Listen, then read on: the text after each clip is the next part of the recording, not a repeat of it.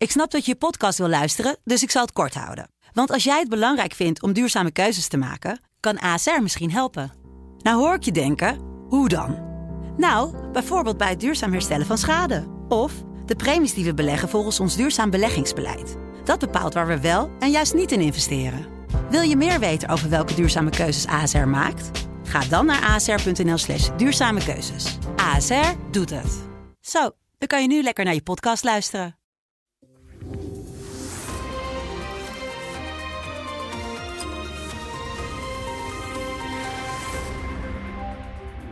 Welkom bij het gesprek met Paul Jansen, de hoofdredacteur van de Telegraaf, waarmee we wekelijks doornemen wat hem bezighoudt in het nieuws.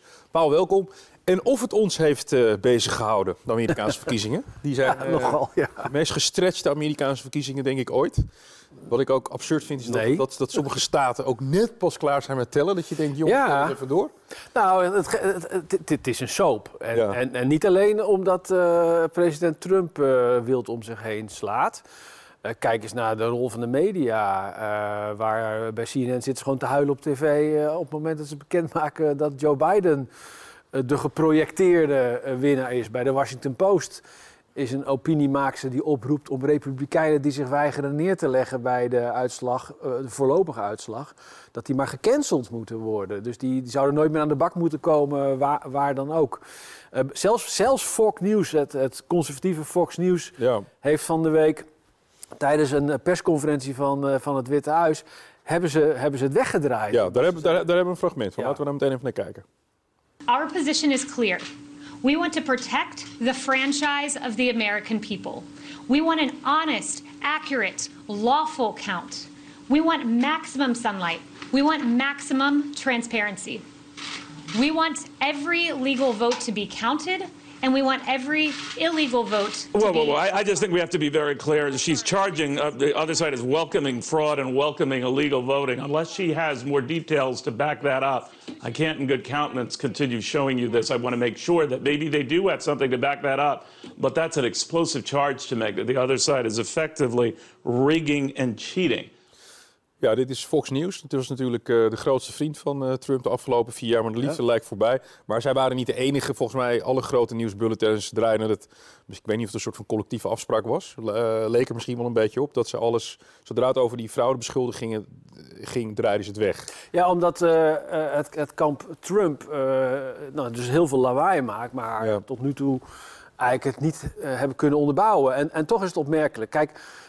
Vanuit de Trump-campagne worden eigenlijk, eigenlijk twee klachten neergelegd. Uh, dat gaat over fraude, ja. waarvan ze inderdaad nog niets hebben kunnen onderbouwen. Maar het gaat ook over het meetellen van stemmen die niet mee zouden kunnen ja. zouden moeten tellen. En dat is waar, waar de perswoordvoerder het uiteindelijk ook over heeft. Dat speelt onder andere in Pennsylvania.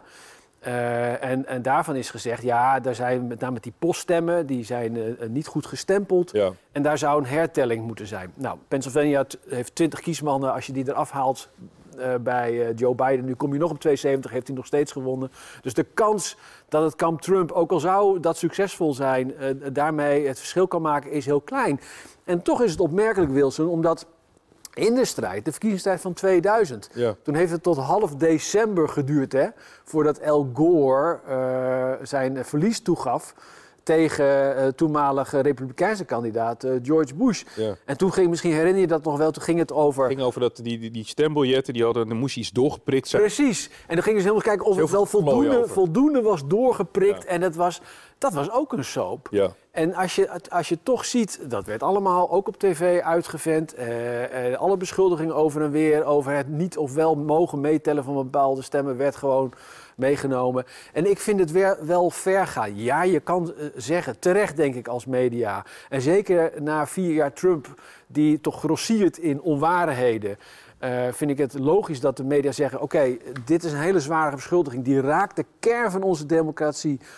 Onderbouw dat. Ja. Dat lijkt mij logisch. Aan de andere kant, dit neigt wel naar censuur zo langzamerhand. Ja. Als je gewoon een persconferentie op het Witte Huis gewoon zegt, gaan we niet meer uitzenden. Dat is, dat is een, een vergaande maatregel, en zeker in het conservatieve kamp. En je ziet nu ook dat Trump En er zijn een die, uh, die echt in de loopgraven zitten en zeggen: Nou, we gaan wel ons eigen tv-station uh, ja. oprichten. Uh, ik, ik, ik vind de, de houding van de media, hoewel begrijpelijk, vind ik hem niet altijd even professioneel. Nee, kan het ook gewoon zijn dat ze toch na vier jaar, omdat je het. Dat is natuurlijk ook wel een beetje het probleem inmiddels van Trump geworden. Dat Ehm, hij heeft zoveel onwaarheden gezegd dat je op een gegeven moment ook een situatie krijgt dat als je echt een keer explosief materiaal hebt, dat mensen daar dan ook sceptisch over worden. Heeft hij dat niet een heel klein beetje op zichzelf afgeroepen? Nou, laat, dat, laat dat kleine beetje maar weg. Maar hij heeft, nog tot nu, hij heeft geen bewijs. Nee. Kijk, normaal gesproken zou het zo zijn, als het Witte Huis met zo'n beschuldiging komt, is dat gewoon hard nieuws. Ja. Klaar. En of, of het nou later bewezen wordt of niet, zo'n beschuldiging is gewoon hard nieuws. Maar in dit tijdperk, precies om de reden die je aangeeft, ja. is dat op zich niet meer voldoende om hard nieuws te zijn, maar wil men eerst onderbouwing. Nou heeft zich het voorval voorgedaan van die medewerker van de Amerikaanse Post ja. van de week. Die zei, ik ben getuige geweest van vrouwen. Groot verhaal. Binnen de kortste keer, ook in Nederlandse media, werd het nieuws gebracht dat dat een valse melding zou zijn. Ja. Dat die, dat die uh, medewerker zijn melding zou hebben ingetrokken. Wat, wat gebeurde vervolgens? Die medewerker die verscheen op YouTube. Die zei: Ho, ho, ho, ik heb helemaal niks ingetrokken. Dat waren weer andere inspecteurs die meenden namens hem te praten. Ja. En uh, dat, ook fake nieuws, de wereld inbrachten. En dat werd dan weer wel uitgevend. Dus het is voor pers A heel lastig om nog te snappen en te volgen wat is nou echt en wat is nou niet echt. Ja. Maar je moet, het, het gaat toch al heel snel om het principe wie zegt wat en kunnen derden namens anderen spreken. Nee, dat is niet het geval. En, uh, maar, maar als, je, als je dus even helemaal op afstand van gaat kijken. Dit zijn de Verenigde Staten. Mm De leider van het Vrije Westen. De grootste economie uh, nog wel. Hè, tot het China zo voorbij gaat. En uh, qua defensie de grootste macht van de wereld. Had jij dit, dit had jij toch 10, 15, 20 jaar geleden verwacht dat dit zou gaan gebeuren? Dit is, kijk je er soms ook niet met een soort van bizarheid naar? Ik kijk er met verwondering naar, maar niet alleen omdat dit gebeurt, maar ook omdat er uh, toch bij ons allemaal, bij de media, uh, maar ook maatschappelijk, toch zo'n totaal het ontbreekt aan een collectief geheugen. Want dit is niet uniek. Nee. Misschien anders dan in 2000. Ja. En we dachten van de strijd tussen Nixon en Kennedy in 1960, waar het ook hard tegen Dat hard was uh, Chicago met een, met, met, met een paar honderd stemmen verschil. Maar daar, was ook, daar is ook bewezen fraude Ja. gepleegd. Uh, hè, die was niet bepalend, maar er is fraude gepleegd. Dus in die zin is het niet uniek. Maar het is in deze gepolariseerde tijd, eh, waar, waar iedereen de loopgraven is ingejaagd... Ja. er wordt gezegd dat is de schuld van Trump... Ja, maar Trump is ook groot geworden op een sentiment wat er al zat natuurlijk. Trump Ja. heeft dat niet veroorzaakt. Die is groot geworden op iets wat al in die samenleving aanwezig was.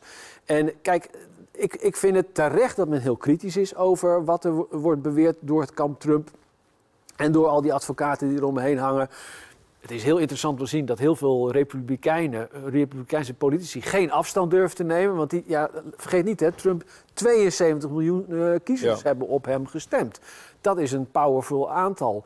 Maar uiteindelijk gaat het erom, en het- dat eh, dreigt wel op de achtergrond te geraken, dat ook al doet een kandidaat, een presidentskandidaat, die ver- verloren lijkt te hebben, eh, haalt die rare strapatsen uit. Het systeem moet sterk genoeg zijn om dat eh, te kunnen opvangen. Dat blijkt ook tot nu toe het geval te zijn. Ja. Maar daar zouden alle mensen en ook de media wel iets meer op mogen vertrouwen. Ja, tot slot, eh, Paul. ehm, we hebben er ook heel veel. Eh, het klinkt misschien een beetje elkaar, maar we hebben ook heel veel plezier de afgelopen vier jaar gehad. Want ik denk dat het onderwerp Amerika bijna nog nooit zo vaak geklikt is en op de bovenaan de agenda heeft gestaan. Nou ja, ik, ik, ik kan niet ontkennen dat eh, de pers ook eh, zijn opportunistische kantjes kent. En dat geldt voor de Nederlandse pers, maar zeker voor de Amerikaanse pers. Want ja, zenders als CNN, Fox News, maar ook kranten als de New York Times en de Washington Post Ja, hebben recordwinsten behaald, hebben enorme toename gezien van oplages, van kijkcijfers, van noem het allemaal maar op. In de aanloop naar, de, naar deze verkiezingen werden historische tv-records gebroken Ja. door Fox News.